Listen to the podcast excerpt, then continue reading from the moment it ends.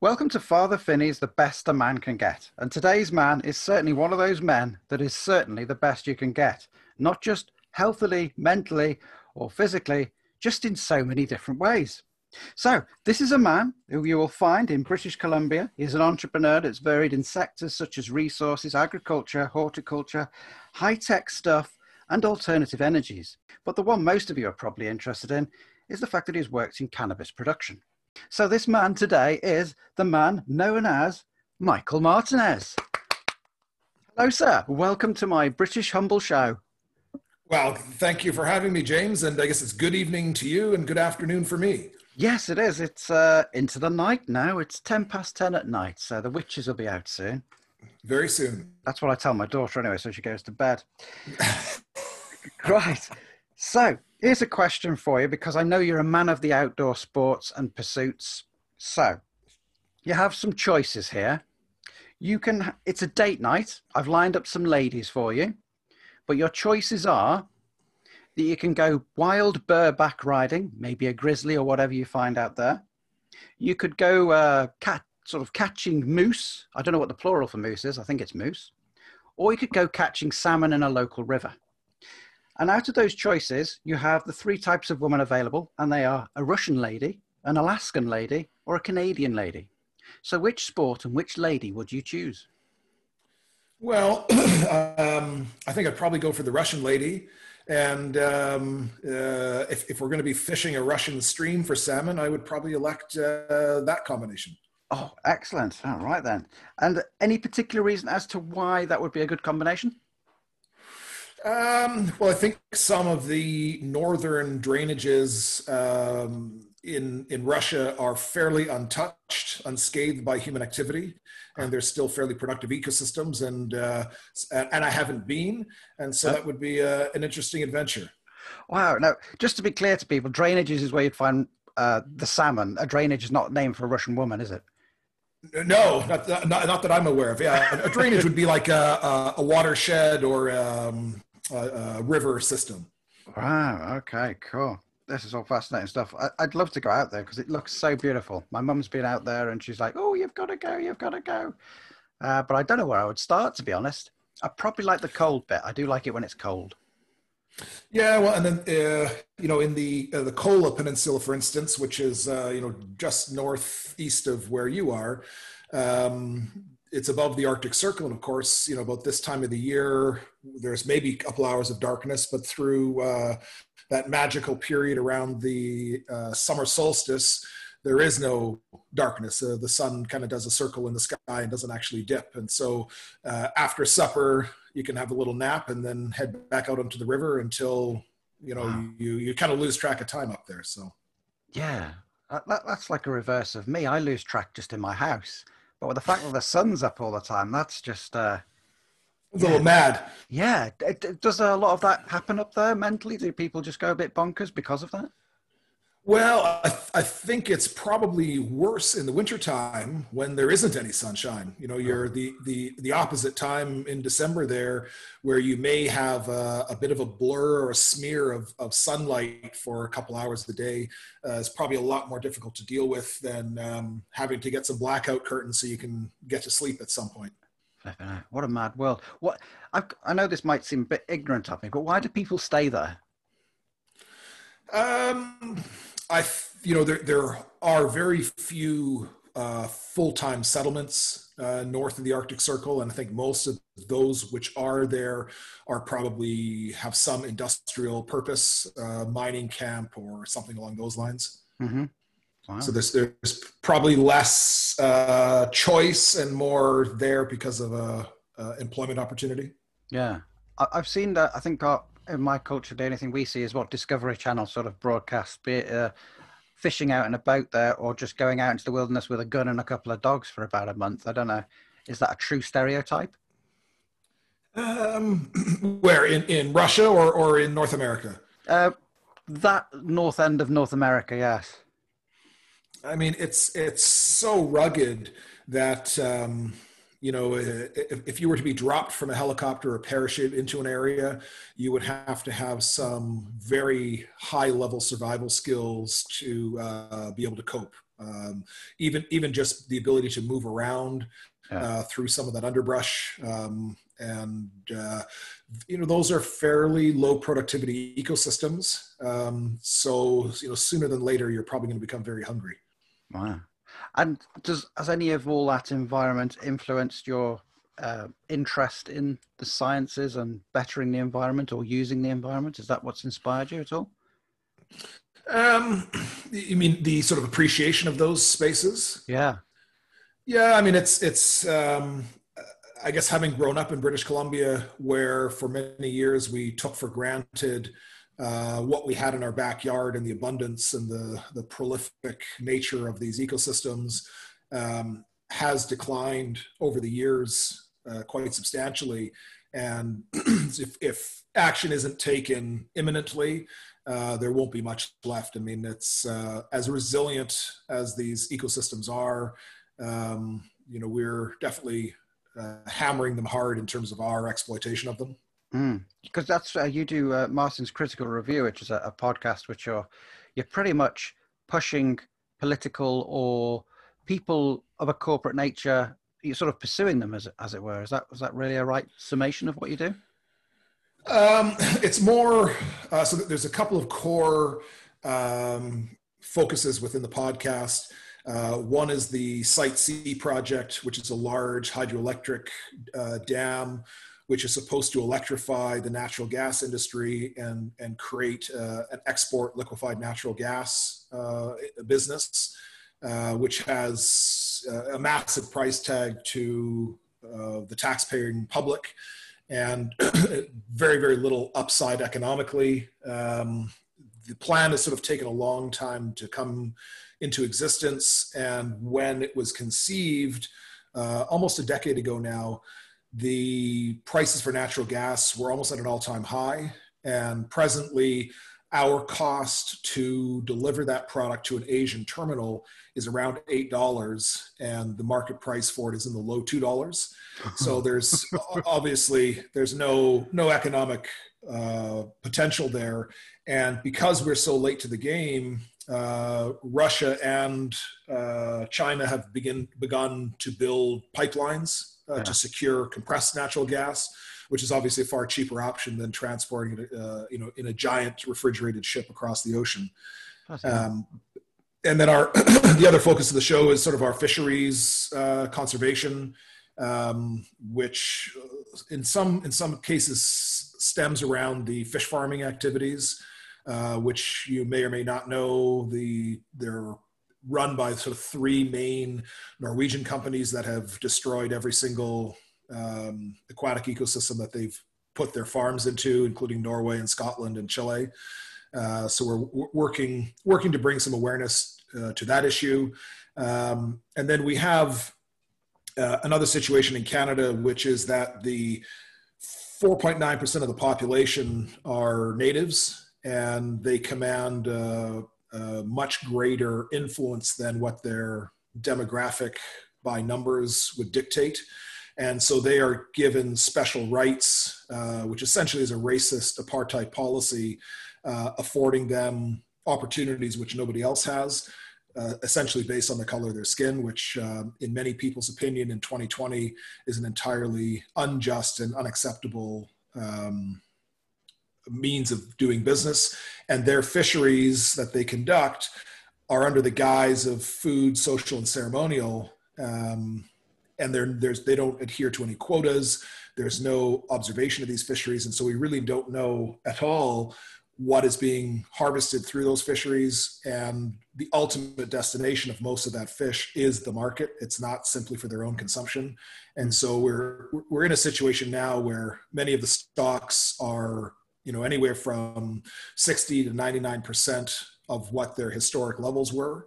And so we're in a, we're in a critical phase now which all stakeholders need to be uh, rallying together and accepting uh, you know zero or minimal harvest not looking to you know eke out their unfair share uh, in the twilight of, of what's happening. Other, otherwise there will be simply nothing left. Wow. Crikey. Well i've I remember the first time I saw you. Um, you were out in the middle of nowhere, and you were looking pretty. Ah. Buff. Yeah, you were looking pretty buff and healthy out there. It's like, do you train outside in the in, in like? I get the impression I've never seen you working out that you probably work out with boulders and rocks as opposed to weights. Is is that something you do? uh, it, it, was many many years ago uh, when I was Right. a young lad and a little a little, a little crazy. Um, uh, and certainly, my I live right on the edge of the wilderness here, and so um, if not on a daily basis, certainly every other day I- I'm out um, in in the trails and in the woods. Uh, you know, putting in six or ten k, uh, get a good march and a good sweat, and and uh, good good way to sort of de-stress and and uh, re- replenish your oxygen levels in your blood and, and have a bit of a reset. Cool. Do you use an axe at all? Uh, not when I'm hiking, no. But I, I, I, if I'm if I'm if I'm chopping some firewood, I certainly will. Yeah. It's I I used to do that as a kid for my parents. I was slightly terrified of losing my fingers, but it did feel good the actual action of smashing stuff up with an axe. Yeah, it's it's all fun and games until you miss and hit your shin. Very difficult to very difficult to lop off your uh, your fingers. But I've definitely had the misfortune of seeing some uh, folks uh, swing and a miss and wind up in their shin, and that's uh, that's a that's not what you not not the uh, result that you want to achieve when you're splitting firewood. No, crikey. That, that's a bit worrisome. So, on the subject of health, it's a, is it a big um, physical health, as in for one's own physical health. Is that a big uh, interest of yours? Yeah, I mean, I think it should be an interest in in, in everybody's uh, minds, uh, and certainly this uh, recent um, kung flu that's been uh, affecting the world Yeah. is is a, a prime example of that, where we see people who have had zero respect for themselves in terms of their self maintenance, Yeah. uh, crying the blues that now suddenly they've been afflicted by this flu and um, are having you know serious consequences to that. Um, and I, I find it amusing, that, you know, in the U.S. the the the bleeding heart Democrats are singing the blues that the the poor black community is being um, you know targeted by this virus, which in many cases is nonsense. And if you uh, you know decide to have three servings a day of fried chicken and you're 400 pounds you know anything could knock you out right? And so the, this this Except this a bowling ball. yeah yeah. So you're you're you know people need to be accountable um, for themselves and uh, our our medical system which i'm sure is you know more or less the same in the uk as it is here. Uh, you know doctors are are band-aid providing a band-aid solution. They're not actually into health promotion they're simply there to you know offer you something to mitigate your your conditions the, the side effects of your poor choices in life Yeah, it seems to be that from what I've noticed in our, our health service now, it's great. Everything, the people who get involved in it, they all go out with the best intentions, but it seems to be its main purpose or objective is to stop pain. It's not about prevention, nor is it about cure. It just seems to be a temporary stopgap of just providing a, a disconnection from pain. Um, I don't know whether it's a workable philosophy. I don't think it is. No, I mean it's it's uh, again that that creates the false narrative that somebody else is in charge of your health as opposed to you being the the one who's in charge of that and and you know the the we were, we were talking there off air about the uh, the latest pandemic indoctrination uh, film that was just released today and there's an interesting segment in there where they talk about uh, the senior Rockefeller having infiltrated the medical schools of uh, what I guess would have begun as America and probably spread from there, Yeah. um, and basically uh, created the curriculum to fulfill his uh, be- or to benefit his aims, which was the pharmaceutical industry, and forbid you know the discussion of of diet or natural remedies as something which is a, a promotion of health. Hmm. Uh, so I think we're we're we're you know generationally now been led astray in terms of um, our our you know in quotes healthcare system. Yeah. What could, what would you recommend to men of my age who who love a bit of cake, love a bit of biscuit, aren't very ambulant, uh, as a good um, solution to fight the uh, that threat and other threats? What would you recommend first of all? Well, I mean, I, I guess it's you know uh, I, I- I'll admit that I enjoy an almond croissant um, probably more than probably, probably more than the next guy. Um, and it you know really boils down to the fact uh, of balance. You know, it's it's um, you know now if you I I, I, I like to uh, pose the the the the statement that if if you're relieving yourself having a wee and you can't see where it's coming from anymore from the bulge of your belly, yeah. you've got a problem. Definitely. And uh, you know if that is where you're at, then you need to take immediate action because that's kind of, to me, the first sign that you've gone too far on the biscuits and cake. Yeah. Um, and you know, it, it doesn't require, you know, if your aspirations are simply the maintenance of health as opposed to, uh, you know, achieving some level of athletic performance, you know, taking the dog for a walk for 20, 30 minutes a day, you know, brisk walk, uh, certainly will improve your general well-being or taking your kids for a bike ride or something like that. Um, uh, and then you know maybe on a, on a weekly or bi-weekly basis uh, going for a little trek to extend that period of time where your heart rate is elevated. Um, that's certainly you know as a bare minimum mm-hmm. that's important and uh, from there you know doing some level of weight bearing exercise uh, certainly in the let's say the you know even if you've neglected yourself most people are fairly um, fit through their teens and 20s mm-hmm. and then maybe through career and family by the time you're 35 you've just you know discovered that you're no longer as fit as you'd like to be mm-hmm. and that's not that's really not too late it's not time to throw in the towel um, you have an ability to turn things around and certainly what you do from the time that you're 30 to 50 um, will have a tremendous effect on what your later life will be. Um, you know, I've got a, a series of, of, older friends that are in their 70s and some even in their 80s uh, that are fully functional in terms of their ability to you know it, uh, engage in the life that they want to so they're you know they're skiing they're hiking wow. um, they're, you know they're they're they're mobile they're they're and, and that is largely because they they took those necessary actions when they were younger uh, to maintain some level of body mass um, in terms of uh, you know your actual musculature and your bone density, and that really will propel you forward through your your twilight years, shall we call them? Cool. So, which is first then, really, in this game? Is it mind or is it body? Which is senior? Do you think? Well, I mean, the, the body doesn't do anything unless the mind tells it to, right?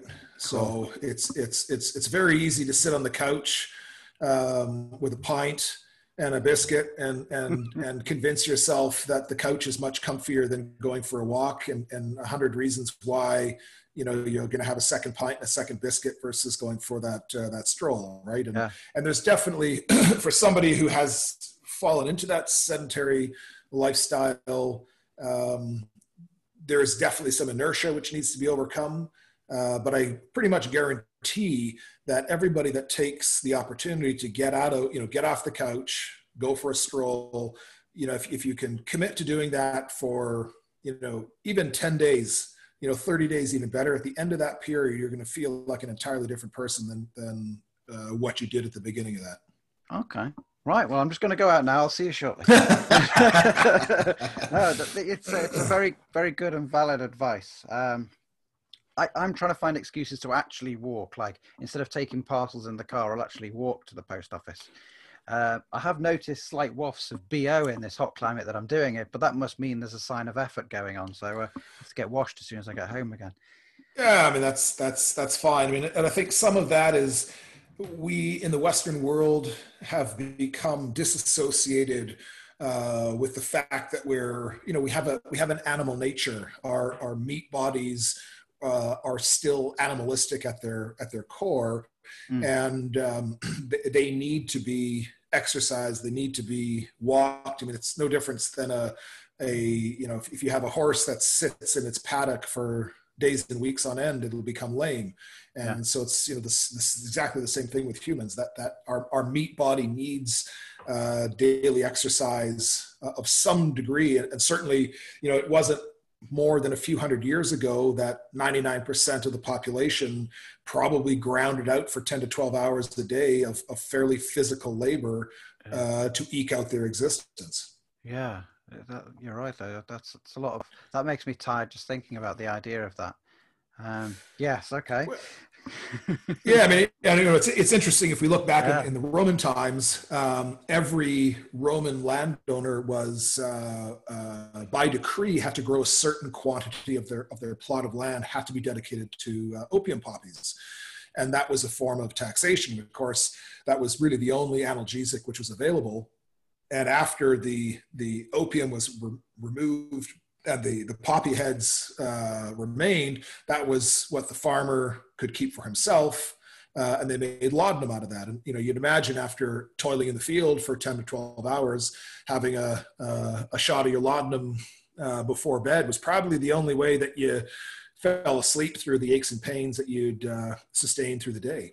Wow, I did not know that. Wow, you know quite a lot about this sort of stuff, though, don't you? Like, um, yeah, we're going to get into that. It's a, a fascinating thing. One thing I, I noticed in your phrases, you say uh, like having a meat body. Does that mean you you are the assumption of that you're a spiritual being? Well, I think we we certainly are, and I mean, if if we've uh, uh, listened to some of David Icke's recent uh, pieces on London Real, there, uh, you know, we're uh, an infinite, we're, we're at points of an infinite expression of of the greater being, Mm. uh, in the same way that uh, you know multiple droplets of water form an ocean, and so uh, I think to if people are on the misunderstanding that that's not what we are, then there's a, a, a point which is uh, requires correction. And I think you know a lot of people that are city dwellers that uh, you know kind of exist in a in a completely artificial human condition Mm. uh, where you can't see the night sky, for instance. Um, or you know, you, and most most of the globe is flat, and so you don't really see much except for the buildings around you. Um, and so when you do have an opportunity to leave the city, you know, see a mountainscape, uh, or even the moors in Yorkshire, just, you know, that, that expansiveness of, of emptiness Mm. and uh, see the night sky and its wonder, uh, that kind of clarifies your position in, uh, in the greater, the greater sphere of the world and, and the universe. Wow, yeah, you're right. Yes, okay. So on on that, uh, when you're saying about um, say spiritual nature, do you um, do you buy into the thing? Because I've spoken with a few people who are interested in the subject of where man came from, etc. And I always find it slightly odd that humans are, seem to be the only species that you could take out of the environment and nothing bad would happen. Whereas other natures or species you could take out and there would be a negative effect do you think that the humans are actually naturally belonging here or is this some sort of something else Well, that's that's an interesting question, um, and I, I think we can we can look at that in a couple of different ways. Um, you know, do I believe that mankind evolved from apes uh, via Darwinian uh, route? No, I don't think that Darwinian evolution has much proof. Uh, the the fossil record is extremely sparse. Um, you know, did mankind arise out of southern Africa? Probably not. Why are those the only places where we see fossils? One, it's likely have been a very arid uh, place for uh, millions of years. Uh, so the the ability to fossilize anything which hits the ground there uh, has a much higher probability. Um, South America has been largely uh, covered in jungle, and of course, anything that drops on the jungle floor is quickly turned into jungle floor in, in six months. Um, and of course, the northern hemisphere has been glaciated many times in in our recent past, let's say the last 150,000 years. So any evidence which would be present has been completely removed, uh, you know, ground. Even if we had cities uh, like we do today, two miles of ice would grind uh, iron girders and rebar reinforced concrete into dust and wash it off to the sea. Um, so I think, you know, in terms of humanity, our present iteration is uh, a, a, group which has no real, no real knowledge of our past, um, and I think that's largely an engineered um, occurrence, which we could probably blame the Vatican for as the architects of of that um, mystery. And if we look back over, let's say, the last 10 to 12,000 years, well, we have some pretty good evidence that there was a civilization which was in, uh, which was flourishing at the time of uh, the last glacial maximum uh, 17,000 years ago. And that evidence comes to us in the way of a series of maps and um, uh, which, which have been, which were created in about the 1500s. And those authors of those maps declare on those maps that they were essentially derived from source maps of an earlier nature. Um, and in particular, there's the the Orontius Finaeus maps and the um, nothing to do with me. Though, the other one. No, no, no. and um, and the other one, Admiral, uh, he's he's a Turkish fellow. It'll come to me. Um, and so these maps clearly show the coastlines of South America, and in particular, a very detailed account of, uh, of Antarctica, and that's uh, the, the, the Turkish admiral's Piri Reis. And so on these uh, Piri Reis maps, we see a very detailed coastal outline of Antarctica, uh, complete with uh, sketches of where the mountains are and, and the river courses, which of course today is covered under the southern pole, uh, polar ice cap. And it wasn't until I believe 1936 that our present civilization discovered Antarctica. Prior to that, we just assumed there was nothing there. So that raises the question of, of how did these source maps come into existence hmm. um, with such detail that we didn't see until 70, 80 years ago on our, our present uh, iteration here. So that leads someone to think there must have been a civilization which predated ours. And through the cataclysmic end of the last ice age, um, which is quite commonly accepted now, uh, was through a comet strike. Uh, and the, the impact uh, was probably just north of, of here by about 800 kilometers. Uh, and there's a very good evidence for that in which um, in and around that area near Prince George, um, just to the east of that is getting close to the northern terminus of the Rocky Mountains. And there's a very specific type of rock which only exists in this area. And there's a, there's a massive uh, boulder which has obviously been ejected and it's south of Calgary, which is probably close to 2,000 kilometers southeast of the original ejection zone, and that that lies in Okotoks, uh, and it's this massive, like house-sized boulder that that sits there of that exact same geological uh, wow. type. And of course, then we have a lot of um, evidence in terms of massive water flowing off these. Uh, you, know, you, you imagine the impact of a of a comet coming through the atmosphere and and hitting the ice caps and the, the energy release from that mm. uh, and the antecedent meltwater and the ejecta into the into the air which would have been you know like uh, a slurry of mud and dirt and and and was you know whatever was in whatever civilization existed would have gone through hundreds of years of, of very very trying times um, and that same uh, comet struck again about 1500 years later and that's right around that younger dryas period uh, and so as the civilization was recovering, they were yet uh, hit down again. Um, and, and so from that, we have um, you know, evolved from the ashes of that. This present civilization has evolved from the ashes of that prior civilization. And when you look at uh, the early civilization of, let's say, Egypt, we have uh, examples of a, of a essentially fully formed high civilization with no direct link to anything before it. Yeah. And then we see that as the as the years passed, there was actually a decline in the in, in the technical abilities of that civilization, which is enti- is entirely uh, opposite to the development of most civilizations. And the same can be said for what we see in South America, um, of, of the ruins, particularly in Peru, uh, where we have these massive jigsaw puzzle type uh, boulders, which are seemingly welded together and have withstood, you know, the millennia of, of, earthquakes and so forth. And then on top of that, we see, you know, sort of the crappy Inca dry stone walls that are slapped together. Uh, and we're told to believe that you know the Inca made all that. Well, it's that doesn't make sense. Or something something that predated, yeah. which had a much higher level of, of technical capability than what the uh, antecedent civilizations had. And you know, and why is that? Well, that's that's a strange question. And of course, the more recent excavations at uh, Göbekli Tepe in Turkey um, really illustrate that. You know, eleven thousand years ago, there were people that were capable of erecting monolithic uh, architecture uh, well, well before you know what the the Egyptian the rise of the Egyptian civilization was.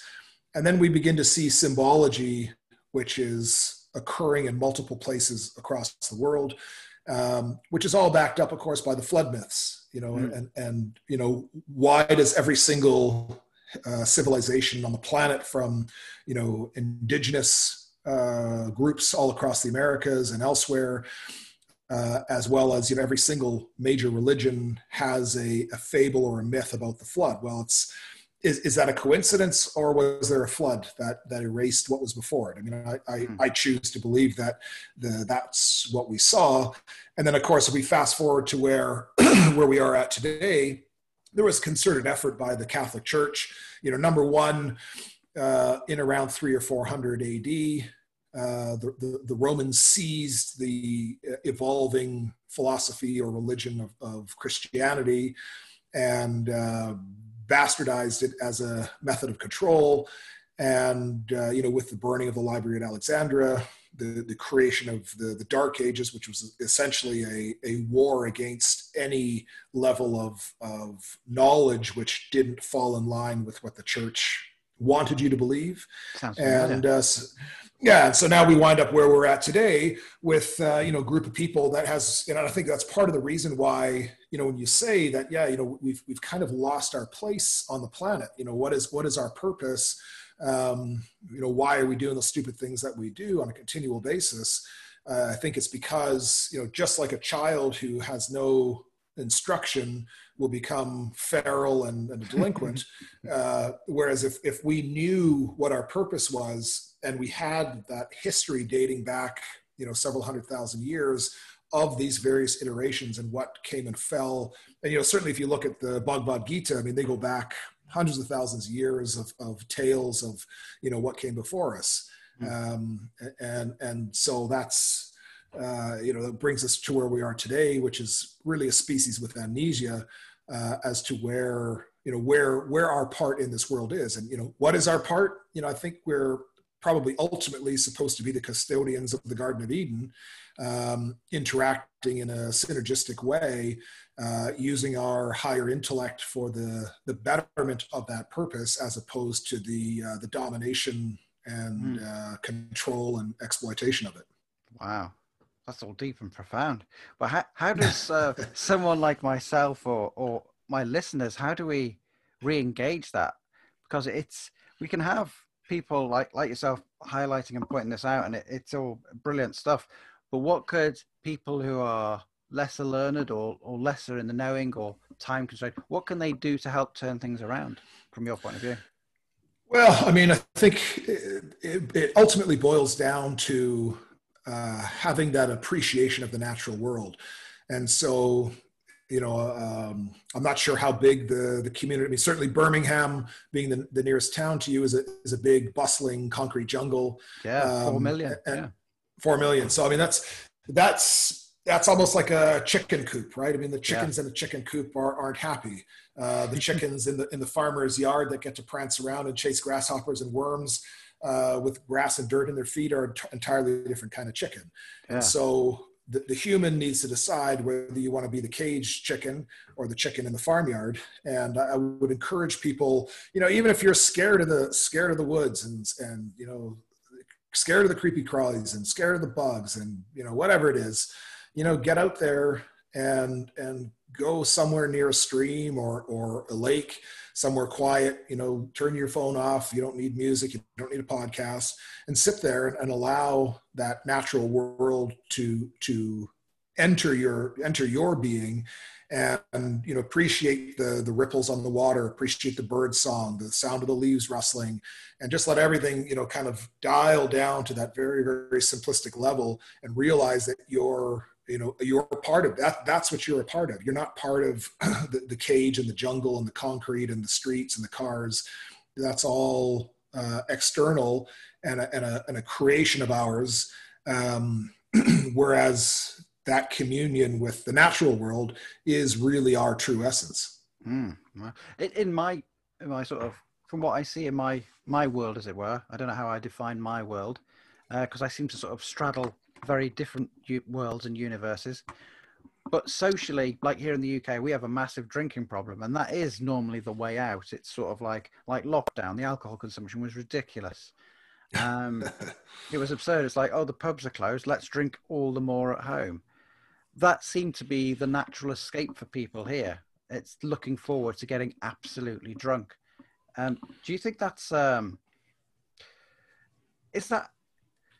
I'm always fascinated. Is it their own choice to do that, or has something created it as their only option of choice?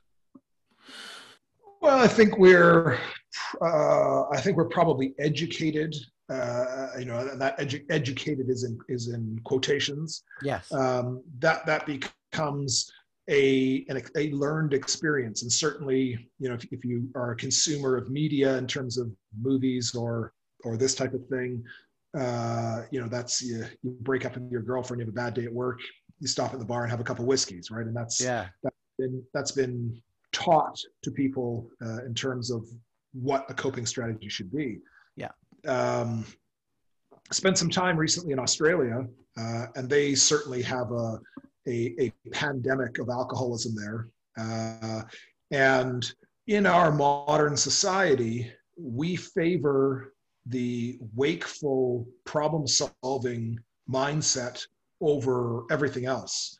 Um, and, and that is essentially where we've been programmed from the time that we're in primary school uh, you know, to, to be able to understand uh, instructions and, and, and carry them out to be good little factory workers yeah. and not and not really be in that uh, being state which is our true essence uh, and having that connection to the natural world and when we're when we seek to escape that wakeful state of mind the only option up until very recently has been through alcohol, and that's certainly been again an educated choice, uh, which you know in, in some instances has been passed down harmfully generation to generation.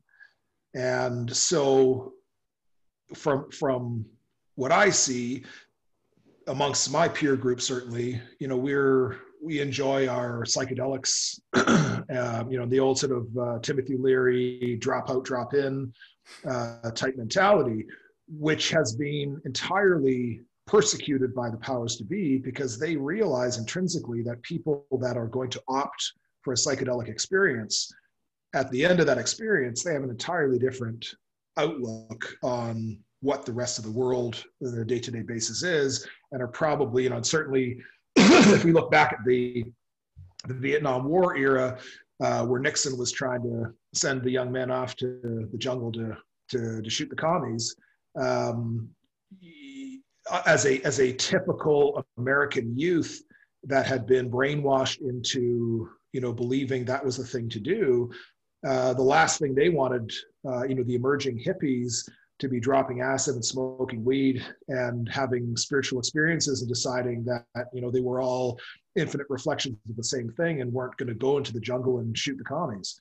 Mm. Um, and so that became you know vilified and marginalized as something which wasn't desirable. And I, and I remember the old, uh, you know, Ronald Reagan just say no to drugs uh, propaganda, and they would have these big cocktail parties where they were raising money, and you know they'd have speakers about the horrors of drugs. Yet everyone was sitting there with, uh, uh, you know, a scotch and water or uh, a scotch and the rocks or whatever, you know, whatever drink they had. Everyone's plastered. Yeah. So you know how how is that any better and, and in fact it's not because really um, the alcohol is, is a depressant for one it it it, uh, um, it it dumbs down your brain to not be able to process. It makes people most people at some point violent or belligerent. And then there's a you know entirely new source of problems which which come from that. And and if we look at the etymology of alcohol um, uh, al-kul is actually an arabic word which means demon. Yeah. And so which is why the quran forbids its followers or practitioners from the consumption of alcohol because it's essentially allowing the devil into your body. Um, and you know that may be that may be a little uh, hard, uh, uh, a hard uh, top or a over the top sort of description of it. And certainly, I mean, I enjoy a glass of wine with my dinner, uh, or you know, champagne on a, on a celebratory note. Um, but I'm not going to sit around and, and, and drink three bottles of wine. You know, I'll have a couple glasses with dinner. And, and so there's a, there's a different level of engagement with the substance. Hmm. And I think people need to be under no false pretenses that alcohol, you know, is, it's a chemical substance which acts like a drug in your body. And the, you know, let's say if we look at something like uh, LSD, you're consuming 100 or 150 micrograms which essentially has no deleterious effect to your body in terms of processing that material. But if you're consuming five liters of beer or a liter of vodka, your, the, the work that your body has to do to eliminate that toxin and the ramifications it has on your body are very extreme. And we, we just brush that uh, under, the, under the table in terms of ignoring those effects. Because hmm. it raises good taxes, though, doesn't it, to be fair? I suppose, and you know, it's it's interesting to see that in the uh, under the lockdown, uh, liquor stores were considered essential services. Yeah. um, now, in, in in South Africa, they banned the sale of cigarettes and alcohol, which I thought was a very strange move wow. um, because you know you've got a bunch you're you're keeping trying to keep everybody uh, under lock and key, um, yet all these addicts are now removed from their their uh, yeah. addiction. I'm not, you know, I'm sure that didn't go well. And of course, it, it all it did was it created a bunch of uh, moonshine operations and cigarette smugglers running across the border from Zimbabwe. So, mm. you know, it's uh, which is the same thing. You know, if we dial back to the war on drugs. You know, the the people since time immemorial have been altering their consciousness and will continue to do so regardless what the law is. And all all the war on drugs has done is created uh, you know multi-billion dollar cartels profiteering off of uh, the sale of those substances. Yeah, absolutely. Wow. So going forward, if, if you say like on the subject of alcohol, you keep yourself sort of clean and you're certainly a healthy uh, gentleman there. What can what sort of foodstuffs, given our current climes, possible food shortages in the near future, what can people be eating to keep themselves healthy? Or as you was talking about before about bone density muscle density what sort of foodstuffs can uh, can gentlemen of my age what should we be choosing to sort of gorge ourselves on? Well you know n- nothing that comes in a box i guess. If, if you if, if you can't if you can't ide- yeah if, if you can't identify you know what the food stuff is when you when you either purchase it at the store or when it's on your plate you probably shouldn't eat it um, okay. you know, or or if the ingredients are beyond, you know, chicken, fish, um, you know, some sort of vegetable, if it has a bunch of unpronounceable syllables in it, it probably isn't food. Okay. Um, and, and, you know, certainly the, the, the packaged food industry, um, I'm not sure how prevalent it is in the UK, but, you know, certainly uh, America and to some, some degree Canada, you know, there's a lot of people that uh, focus their, their consumptive patterns on all these wonderful prepared foods, which have you know, you might as well eat the cardboard that, uh, that, it, that, it, came in. It certainly has more fiber, right? Yeah, it's uh, that, that I see the meals and the weird that the obsession over here has been calorie counting. Now I can understand the basic logic. You know, if you eat less calories and you're more active, then you're going to lose weight or whatever. But the odd thing is, what they're doing here to beat the calorie count is just making these ship meals smaller.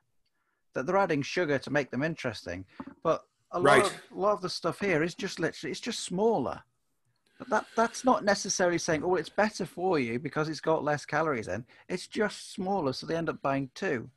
Um, isn't that isn't that just like your cars and everything else there? No, the cars are getting ridiculously big over here now. It's absurd. You know they've gone so on the, this long... whole whole conservation thing, and yet everywhere I look, people are buying three liter, four liter vehicles that are two and a half tons, and they're just carrying a 50 kilogram woman to the shop. I just do not understand the whole point of it. That's that's marketing for you, right? Yeah. No, I mean, the, if if we pop back to the food, uh, you know, in terms of what to eat, um, certainly meal size is important. Um, what is because, a meal size? Because you'll know that. I, I, there's so much confusion. Like, what is an actual? What is a meal, really? Well, you know, a, a, meal is kind of you know really dependent on how big you are um, and what your en- energetic requirements are. I mean, certainly somebody that's five foot two has far less caloric demand than somebody who's six four. Uh, and, and out, uh, you know, on a construction site, busting his, his butt all day long, uh, mm-hmm. versus somebody who's sitting in an office, you know, uh, uh, behind a keyboard. Um, so the the there needs to be a balance between you know you know what your sort of macronutrients are between your carbohydrates your proteins and fats um, but ultimately you know the most important thing is those sort of whole food sources right? So um, you know whether and you should have a, a, a generally well balanced uh, diet. So you know so the, the cornerstone should be uh, vegetables. Uh, i don't eat a lot of fruit. I think fruit is really more of a treat um, uh, for, for, most people, um, un- unless you're, you know, ch- children obviously have much higher metabolisms. Um, and uh, whole, grains as opposed to, uh, you know, refined, more refined products, um, and uh, and then good quality meats. Now, from my travels in Europe, the the quality of beef uh, in particular is much higher because it, the almost almost all of it's all grass fed pasture raised, uh, as opposed to what happens here, which is, you know, it's very difficult actually to find uh, grass fed beef here. Most of it's feedlotted. Um, which is you know akin to eating somebody who's uh, spent the last 10 years at McDonald's. Um, you know, it's, it's a pretty pretty pretty direct uh, comparison. I mean, you know, cows cows don't have the ability to properly digest grains, and so they become just as sick as somebody who's sitting there stuffing his face with uh, chips uh, all day long and so you know if you're if you're eating an unhealthy animal you're going to have no ability to be healthy yourself you're going to be unhealthy as well um, and then really your your your protein requirement or your ability to consume more animal proteins really is predicated by your amount of, of caloric expenditure and what your you know typical day involves in terms of your uh, you know the expenditure of calories or the expenditure of energy or the level of damage that you're uh, causing your your musculature right? If, if you're working out heavily or you're working hard uh, you know physically uh, you have a much greater protein turnover rate and so you need to fuel your body uh, to a greater degree. Somebody who's more sedentary doesn't need that same level of uh, protein requirement. Um, and then you know the the dairy is something that some people, I think about 30% of the people uh, have the genetic ability to digest dairy, and the rest of us do not once we're weaned. And so then that becomes a, a problem for those people that uh, are, you know, enjoy eating the, the milks or cheeses or whatever it is. And that's just, you know, ultimately bad for your, bad for your system. What about raw milk? Because I'm try I might give that a go. I've heard that that's actually you can take in raw milk as opposed to all the other. Yeah, I, I, don't know. I mean, my uh, I, am okay with dairy. I mean, my sort of ancestry is European, so mo- most Northern Europeans, uh, I guess, had evolved with mm. you know pasture raised cows or what have you, and so they, have developed a tolerance to to dairy. Um, I, I I don't I haven't drank milk probably for 30 years 40 years. And actually as a child never really enjoyed it. I thought it was disgusting.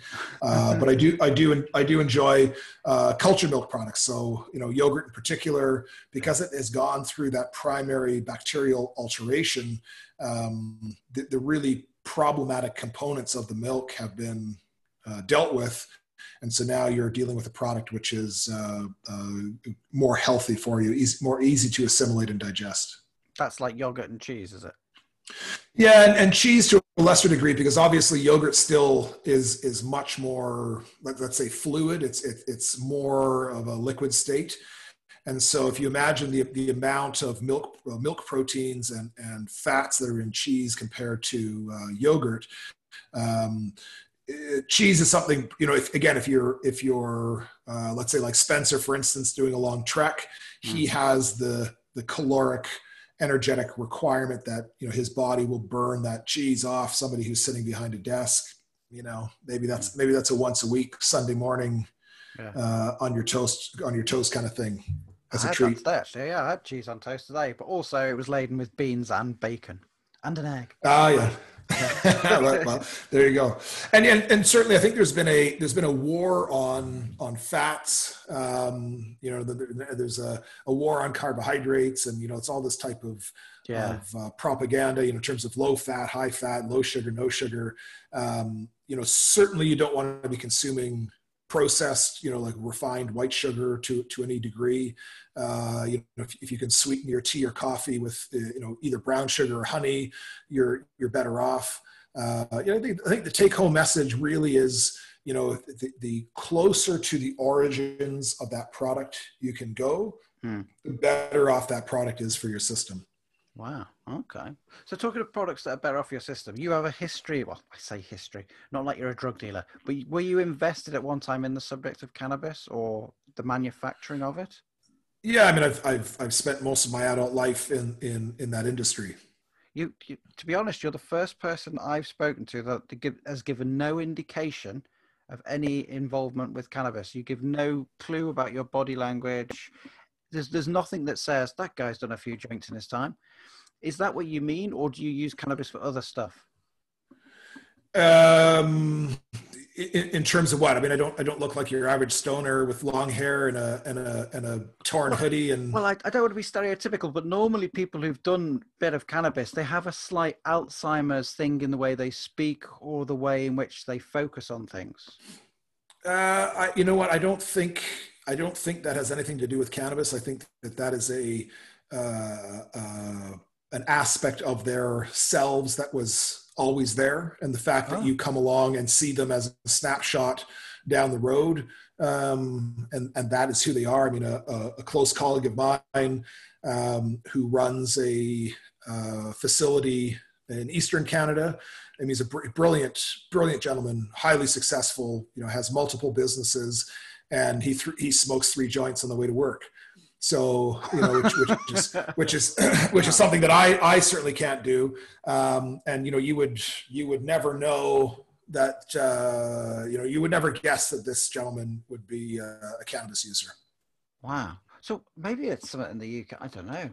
Um, or is it is it the fact that you're doing what I, I presume the term is blunt, where it's just pure? Is that yeah? I mean, yes. I mean the, the Europe because I guess historically uh, you you typically used hash, uh, which was coming from the Middle East and so forth. Um, you know that's pretty tough to to burn on its own unless you're going to smoke it in a pipe. So many people uh, mix it with tobacco, and then I think um, that trend kind of continued uh, once more cannabis flower became available. Um, yeah, uh, you know, the, our, our, French Canadians do that as well. Uh, I think it's a rancid uh, practice. I mean, it certainly re- removes any healthful benefits from from the ah. consumption. Right. Uh, there was actually an, an interesting. Um, uh, well, it was an experiment. It was it was more of a metadata analysis that a life insurance company in the United States conducted, and they looked at I think almost 500,000 records. And of course, you know they they have all the it was like a 30 year study that they were that they had looked at this data, and they divided the the groups into uh, entirely non-smokers, cannabis smokers, cannabis plus tobacco, and tobacco.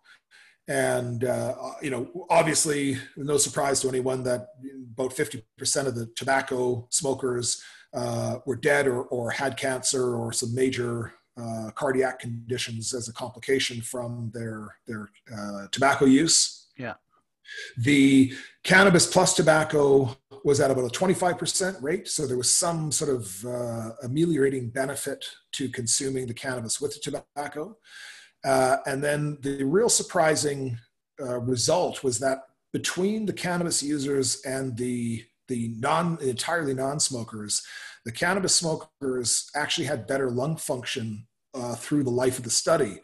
Um, and the, the thought there is that um, cannabis is a bronchodilator. Um, and as a quick aside, in high school, I had a friend of mine whose father grew up uh, in uh, New England, and as a child, he had asthma. And he was actually we we uh, as kids we would laugh because we had the the old tin from I guess would have been back in the 50s when he was a kid uh, that you know clearly said label from you know from the apothecary cannabis indica. And so he would he would uh, have a little like a burning DS that he would he would tip some of this on and throw a cloth over his head and breathe the fumes, and that caused uh, uh, cannabis is a bronchial dilator and an expectorant. And so Does that mean that opens just, the lungs up? yeah, so you know the the, the the the bronchioles dilate, and then there's also some ingredient in there which I guess kind of you know uh, causes you to expectorate. So any any foreign material in the lungs, you kind of cough, and so that's that's why a lot of you know you take a big draw on a on a on a joint, you wind up coughing, um, and I think so. A lot of that is you know our no matter where you live, even if you live in the countryside, uh, there's dusts, pollens, mm. uh, you know contaminants from the air that you're you're breathing into your lungs, and that needs to be removed. And so what this study uh, inconveniently found was that the cannabis users were actually healthy because their lung function was greater than the other groups. And that was attributed largely to the fact that, uh, in, in, the same way as when you exercise, you have that kind of uh, contraction and uh, yeah. muscle, that uh, exercise of the, of the uh, uh, dilation of the, of the, bronchioles combined with the, expector, the expectorant effect actually made these people healthier. Wow. Which the, so yes, the, the net result was actually that the the life insurance companies in both Canada and the United States uh, required that if you were a cannabis smoker, you had to declare that, and you went into a smoker category, which obviously your insurance premiums are higher, et cetera, et cetera. And if you if you lied about that and they found out posthumously that that was going on, your claim was denied, and so that reversed that uh, that ruling, and so that if you you know you, you, say I'm a cannabis smoker, that's fine to make a note of it, but it doesn't alter your uh, your, your your rating in terms of your insurance policy. Wow. Now you were doing it many years ago. So what was the world? What what were you actually involved in in the subject of cannabis? Was it for other things like manufacturing clothes or something? Uh, well, the, the, on the on the hemp side of things, um, we were focused on the hemp seed uh, for oil and and um, and nutritional properties, um, and then that sort of trans trans uh, trans transmuted into uh, med- like medical cannabis, uh, yeah. which obviously is, is, is, much different than uh, field grown hemp. Right. Medical cannabis is, I think, in some quarters they label it as like a snake oil because it has beneficial effects for cancer sufferers, doesn't it? Uh, I don't know if I wouldn't call it a snake oil. I mean, it's it's one of those things where yeah, um, I know it's been labeled as such, but yeah, it's it's it's uh, so there's an interesting interesting parallel there. Uh, in Germany, they do a lot of ozone therapy uh, for a variety of uh, drug condition or sorry, variety of disease conditions. And they essentially, you know, pull your blood out. It goes through an ozonization machine and it gets plugged in on the other side. And um, that has the ability to, to, to, cleanse a lot of pathogens. Uh, they, they, they, use it for some cancer treatment as well. And uh, the proponents of that uh, therapy have been criticized because there's no double blind placebo tests uh, indicating its efficacy but the doctors are essentially saying well listen you know we have so much anecdotal evidence that this works. Why would we endanger certain people's lives in, in the in the control group in our double blind placebo test? Yeah, that's yeah. not good medicine. I know that it works. I don't have to i don't have to prove to anybody that it works. Here's you know here's my patient records. I'm happy with the success. And so i think we're seeing something uh, similar in cannabis. And of course, you know, if we dial back the conversation, uh, you know, the, the, Rockefeller Association or, or foundation that uh, was formative in, in creating our new modality of medicine wanted nothing to do with herbal remedies um, or, you know, and in many, in many ways, uh, cannabis can actually be a, a wellness enhancement tool so that um, if it's utilized on a daily basis over a lifetime, you're actually uh, preventing certain disease conditions from ever taking hold in your body. Mm. Which you know doesn't doesn't uh, uh, doesn't sell drugs, it doesn't sell surgeries, it doesn't fill hospitals, and it it, uh, it is it's completely uh, separate from our, our present healthcare system. Yeah, you won't get a bank loan for that, will you? You won't get any state funding. Uh, in, in Canada, some of the banks, because uh, we're, we're federally legal now, uh, so ah. some of the banks, some of the banks are or have provided some uh, debentures for some of the companies. Uh, the the U.S. is in a bit of a quagmire still because they, I think there's now 20, 23 or 26 states that have some state level legalization, but federally it's still uh, illegal. Um, so, so that's uh, that's a bit of a problem. Of course, uh, uh, Trump enacted the, um, uh, the, the hemp legislation, um, which has enabled um, farmers to grow hemp again um, in, in in America, and much of that is now high CBD hemp. Uh, so you know, they're, they're, the the proliferation of CBD products in America is truly truly amazing. You know, you, you pull into a gas station and there's like a little uh, point of sale display with a myriad of uh, CBD uh, preparations. Wow. What uses is hemp? Because I just only see it from like the, the purpose of uh, shirts and things like that. Does it have other uses in regards to helping mankind going forward? Yeah, I mean, it's the there's a so on, on, the, on the topic of textiles, uh, it, so I guess number one to, to, to, to, predicate all of this, hemp is a very, very difficult crop to, to manage and harvest um, because of the, the, tensile strength of the fiber is pretty close to uh, aramide Kevlar. Wow. Um, so, so it destroys machinery. Um, and it is oh. quite complex. It's a fairly complex process to pull the, the fibrous materials from the, the, the core. Uh, so that in in the past there was a series of decortication machines and all sorts of technologies which arose to create uh, or be able to release the fiber. Um, and so if we jump forward to where we are today, uh, many companies, including Patagonia, are are selling what they call cottonized hemp. And so there's some process that they're that they are treating the fibers with to make them much softer and finer. Uh, and it's actually a, a, beautiful material. I mean, it's it's very very uh, robust in terms of its of its of its strength. I mean, it's it's wears like wears like iron, um, and it's not as uh, water demanding as cotton, for instance. And the yields are much greater uh, per hectare than than cotton is. Uh, so that's I think we're going to start to see a real re- revitalization uh, of the use of of hemp as a textile. Um, and then beyond that, you know, we, we get into, you know, uh, Henry Ford in, in the, I think it was like, you know, the, the, the teens had produced um, hemp cellulose body panels for his vehicles, uh, which would be very similar to like a, a fiberglass type layup. Yeah. Um, and then of course the the steel providers that we're seeing, you know, a 30 or 40 percent reduction in the amount of steel they were going to sell them. Uh, said if you want if you want steel for your frames and engines, then you better keep making the bodies out of out of uh, steel as well, and and the you know, the rest is kind of history, right? Oh wow! So, so in in and, Up in Smoke, that wasn't really fiction when they had that van that caught fire that was actually made of cannabis or hemp. That was Up in Smoke, wasn't it?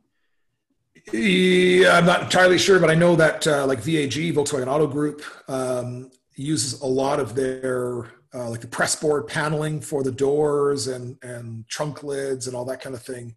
Yeah. A lot of that is now made from hemp fiber. Wow. Um, because it's it's lighter, it has better flame retardant uh, C than um, than wood than wood fiber, uh, and and so it's it's a it's a good material to use. I think we're going to see in let's say the next decade um, a tremendous growth in, in, the application of hemp fiber um, and and Africa is starting to come online now. Um, there, there, was a lot a lot of the jurisdictions were kind of held captive by the UN and, and the war on drugs and all this malarkey, and so now we're seeing. Uh, uh I'm in contact with a, um, a sugarcane cooperative in Swaziland that has about 100,000 hectares that they grow sugarcane on. And of course, the, the, sugar prices are up and down. And you know, some years they make money, and most years they don't. And they're sick of that cycle. And so, you know, they've got gorgeous arable land that they're dying to do something with. And so, you know, as operations like that come online, mm-hmm. we're going to see uh, a, a, tremendous uh, opportunity unfold in terms of uh, utilizing the product. That's fantastic. Well, that's an exciting element of the future. Um, mm-hmm. How does uh, from what you see in, in men, say of my age, um, what advice would you give them for mentally dealing with uh, the current world and the madness that goes on? What, what uh, clues or suggestions would you give to have a good, sound mind in these times? Uh, well, I think the, the first and foremost is is turn off the propaganda media. Um, I, I'm, I'm not sure, you know, certainly in, in America, other than Fox News, the rest of the rest of the news is, is, is essentially 100% propaganda. It's, it's utter and complete dribble. Um, I'm not sure, I'm not sure what the BBC is like, if it's simply a propaganda arm of the government. Yes. Yeah, yeah, same, yeah. same thing so you know it's the same with the CBC. We have the Canadian Broadcasting Corporation here, and they're you know they're, they're, it's paid for by the government. You'll never see anything in there that's critical of anything the government does. Um, you know, it's it's essentially a propaganda machine uh, without question. Uh, so if that's the case for your listeners in your area, turn that garbage off and uh, you know uh, explore what's really going on. You know, the, the one thing that we certainly have, um, you know, in this day and age is, is a tremendous source of independent media, uh, you know, programs like yours and, and, and others where people are, are, don't have an agenda in terms of promoting uh, the status quo. Mm. Um, so, you know, the, the, these are very strange times. I mean, certainly, um, in, in the middle of January, I was in Australia working on a project, and we started to hear some of the ruminations of what was going on in Wuhan.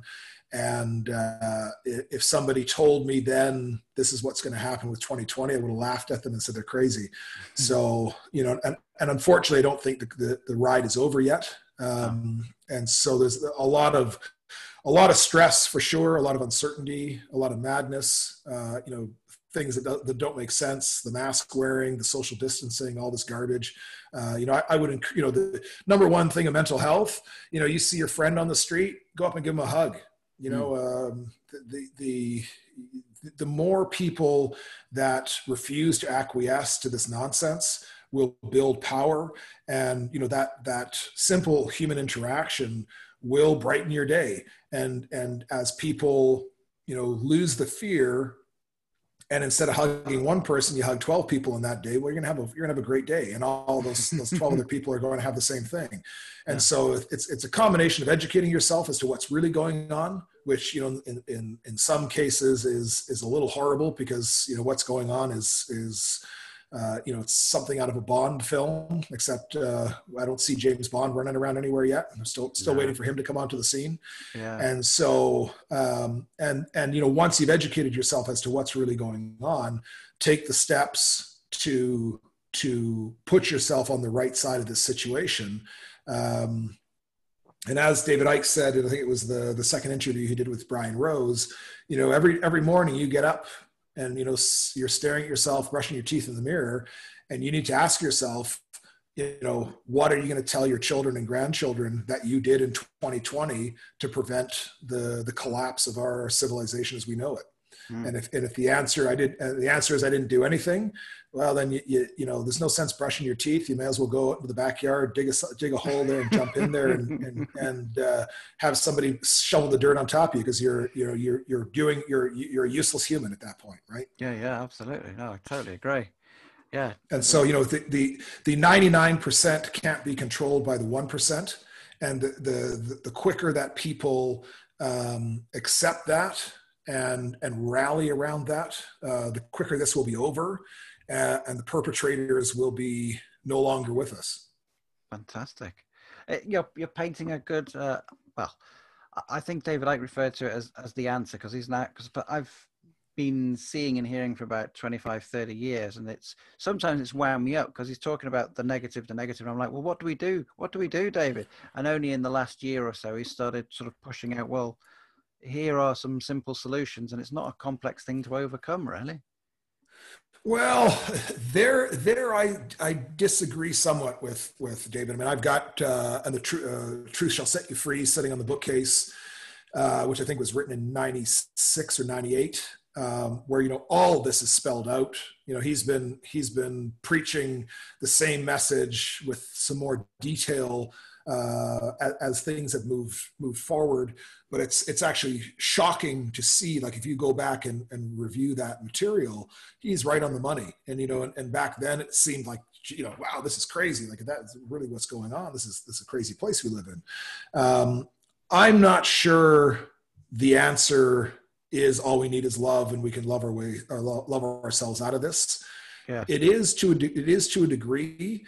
Um, I don't I'm not sure if that was going to change the, the course of where we're headed. I think we would have already achieved that. Um, I think, unfortunately, that the younger generation has been duped into the socialist communist lie of, uh, you know, sort of the communal collective. I don't need to do anything because somebody else will, and I'm still going to get paid. And, and, and that's the, the, at its core, uh, you know, capitalism as we, as we are experiencing it now has become bastardized by the, by the elite um, and our and our, certainly our governments are, are, really corptocracies where the average person has much less to say. Um, however, the real distinction between a socialist and a capitalist is that the capitalist will work hard for his daily bread, whereas the socialist is looking for somebody else to work hard so that he can have his daily bread. And at the end of the day, the, the capitalist is the one who's going to be producing that loaf of bread for that that socialist to consume. And and you know every every single uh, socialist or communist experiment which is which has taken place on the on this uh, planet has been a, an abject failure. Even if it began as a as a peasant movement, like some of the um, regimes in South America, where you know there, there wasn't a level of affluence and and and obviously a, a more of a collectivism type approach to to running those countries would have been better. But once the once those powers get into in, into the authority position, you know, they all turned into tin pot despots and and mm. became horrific horrific. And I think there's there's something about that when somebody allows themselves to be minimized and you lose your individuality, which really you know socialism and communism preaches that's the that's the end of society because there's no more nobody seeks to better themselves nobody looks to work harder nobody looks to achieve and that's that's a flatlining for for humanity. Wow. Okay. So in a year's time we're coming through this or two years time whereas uh, what what social situations have you fixed with your broadcast what sort of ties have you made or what problems have you eradicated well, the, the I, I, don't I, I, don't know. I mean, uh, for for my my own broadcast is is about raising awareness uh, about dwindling resources, mm-hmm. um, and uh, in order for any of that to change, there needs to be a wholesale um, wholesale mindset change in in how we are approaching these decisions um, you know, which must underline uh, decisions based on scientific evidence, which is current and uh, and and has been verified by uh, you know peer-reviewed yeah. Uh, process. Um, and and once those management decisions are based upon that, we would probably see an immediate closure to all fisheries uh, for a period of time to allow them to recover. Um, there's an interesting project uh, which is actually headed out of uh, Cambridge called the Nekton Mission, uh, which is a, an ocean uh, science investigation. And they're one of their one of their missions right now is in the Indian Ocean, which is uh, I think home to almost three billion people, or the three billion people rely upon the Indian Ocean for some level of sustenance, either economic or or physical food. Yeah. And um, if harvesting continues at the rate that it's presently going, there will be not only an economic co- collapse but also uh, uh, population collapse because they will they will simply starve. And so, what that mission is calling upon is certain refugia to be established in critical habitat areas uh, where there's absolutely no human activity allowed other than perhaps you know diving or snorkeling or something of very minimalistic uh, intervention and these, these regions become uh, essentially uh, spawning grounds where uh, the aquatic environment can exist unfettered. And as those numbers grow, there'll be sort of a release from those centers into, into other centers mm. um, to repopulate the, the denuded populations. Um, and uh, the, the, esteemed fisheries scientist, uh, Dr. Daniel Pauly, uh, has an interesting take on that, which says, you know, if, if you are at the table with your friend, what is the most equitable way to split an apple? to share? Well, let's split it in half. Um, and so he feels that the only way out of the situation that we're in presently is to remove uh, fishing pressure on half of the world's oceans immediately. I don't think that's going to happen. I think that's a really tall order. Um, five and ten percent will have no effect, uh, and so you know, Nekton has arrived on this this thirty percent um, reserve number, uh, which I think is a workable first uh, pass. And certainly, if we see an effect, a positive effect from that, maybe we move into a 50% in certain critical areas where that habitat is, is, is paramount. And as we see that those refugia are actually creating a greater opportunity uh, to harvest outside, then I think people will be uh, happier to allow those areas to expand over time. Wow.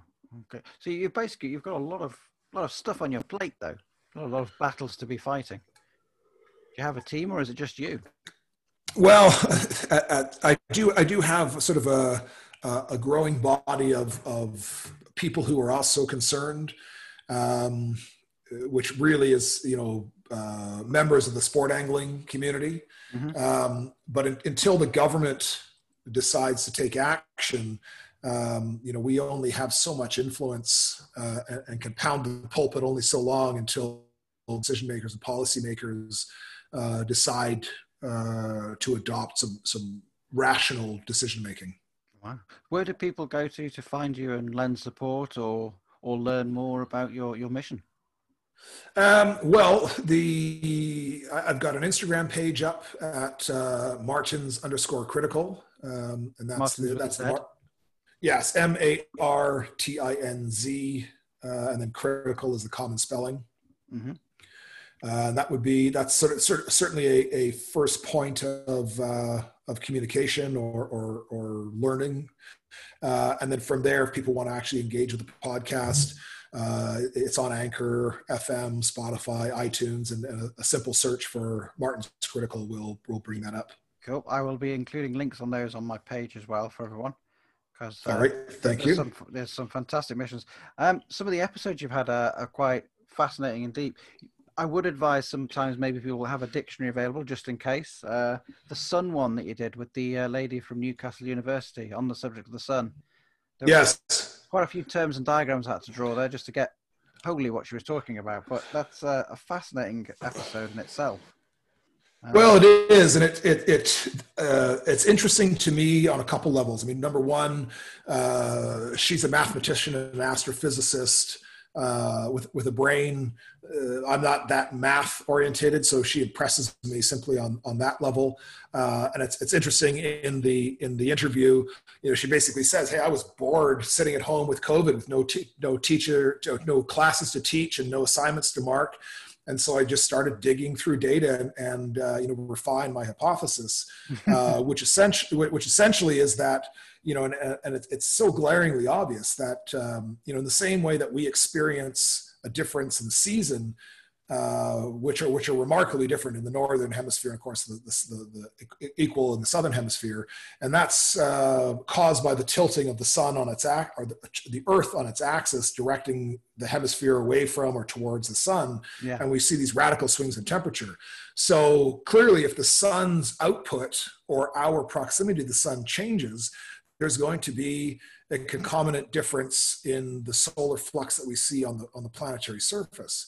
Now, you know, in the same way that the world is being lied to about COVID by the powers to be, it's exactly the same thing which is happening with the IPCC and climate change.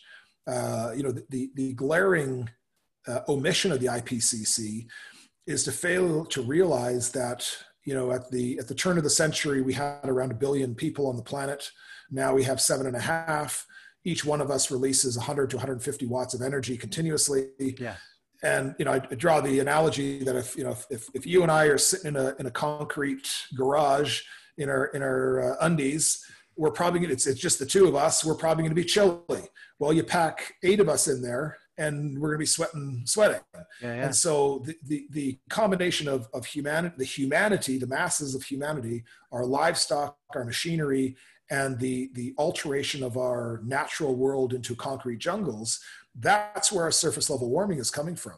Oh yeah, yeah, I agree. CO2 is plant food. Now, the reason why there's more CO2 coming into the air is because we've denuded the landscape of these forests and grasslands, yeah. and and and we're not paying attention. Now, you know, the, the the the consumption or the combustion of fossil fuels, the CO2 is the least of our problems. It's all of the other uh, components that are released during that yes. combustion, which is the real toxins, and of course the the particulate matter um, is, is, is highly dangerous. Um, and so for us to say that you know it, it's very it's actually very human to say that oh we're the we're the cause of this anthropocene uh, epoch that we're changing the climate blah blah blah. You know what? Humans we're not that we're not that powerful. You know uh, if, if we look through number one we look through a long tar, a long scale time history the, the the planet has been cooling for the last 3000 years uh, and this little blip that we see uh, is probably uh, due to this surface level warming of all these people. Mm. And rather than, and, and the, the, carbon dioxide myth has provided the government with another opportunity to, to, to steal our money in the form of taxation. Yes.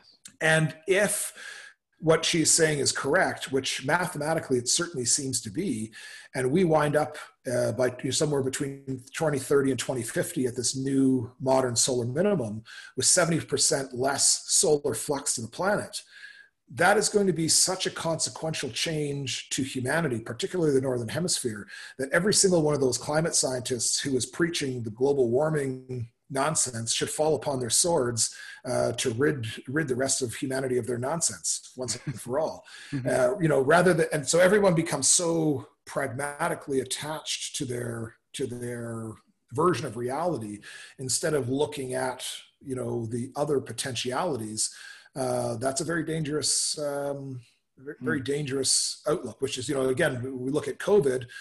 Uh, you know, I think the hydroxychloroquine seems to be a pretty, uh, you know, other than the fact that it, it is a toxic substance like most pharmaceutical drugs. Uh, when used correctly, certainly, ha- and it has been used for 40 years or something as a malaria, anti-malaria uh, medication successfully. Mm what's the what's the hazard in in utilizing that? Well the, the, the, simple hazard is an economic one because it's off patent.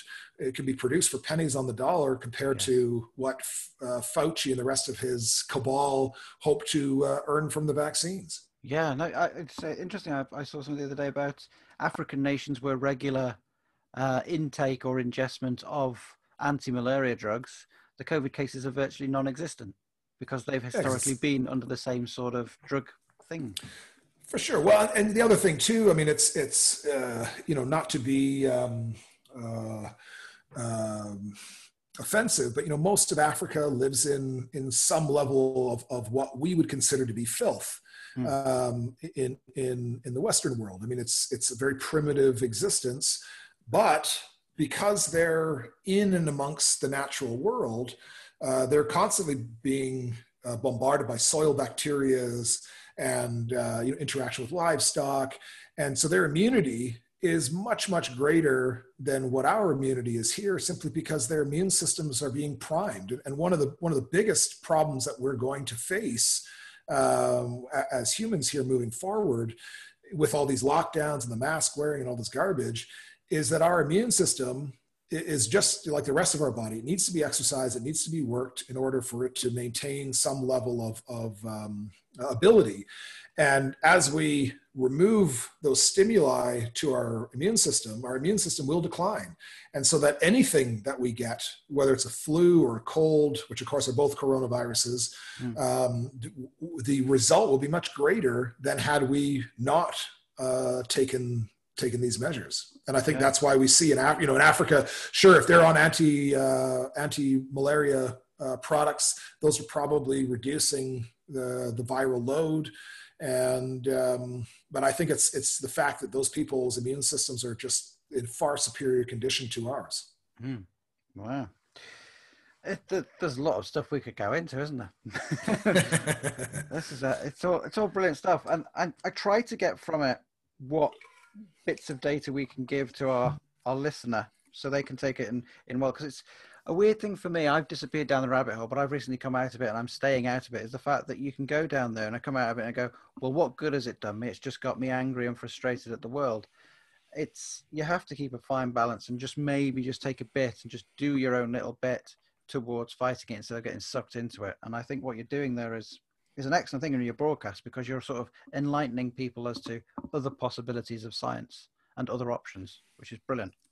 And uh, yeah, and that, and that, kind of follows up the question: of what can people do? And it's it's educate yourself. You know, yeah. fill fill your mind with truth um, and and and do your own fact checking. You know, the hmm. the if you see something that doesn't seem right, you know, don't use Google. Use one of the other search engines because Google will just give you the the censored version of reality. Yeah. Um, you know, if you've got questions, answer them. You know, don't rely on outside sources to to inform you of, as to what you should believe or or what is the facts or what are the facts profound stuff, Michael. Profound stuff. I think there's more to you than just a scientist and an entrepreneur, isn't there? As it were. Yeah, I, I try to stay quiet and hide. Brilliant. Well, thank you very much for joining me tonight. It was a sort of a, an impromptu thing. I, I wanted to talk to someone, and you're a man who's like, yeah, this would be good. So it was. Uh, thank you for joining me at such a late moment. It was great to uh, come across you, and yeah, I'm going to listen to more of your podcasts and uh, get more data. Even though a lot of your stuff is local to you or events, it seems to be the subject matter you're covering is actually replicated many times around the world in many a situation.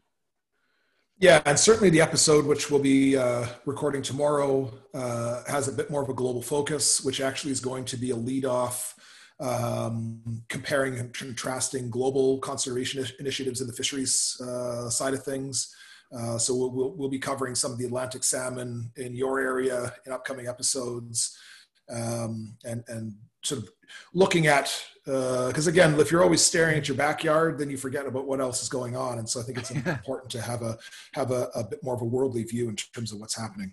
Yeah, and another pearl of wisdom there. They keep dropping like little bombs. It's brilliant. there we go. Brilliant. Well, thank you for joining me tonight, sir.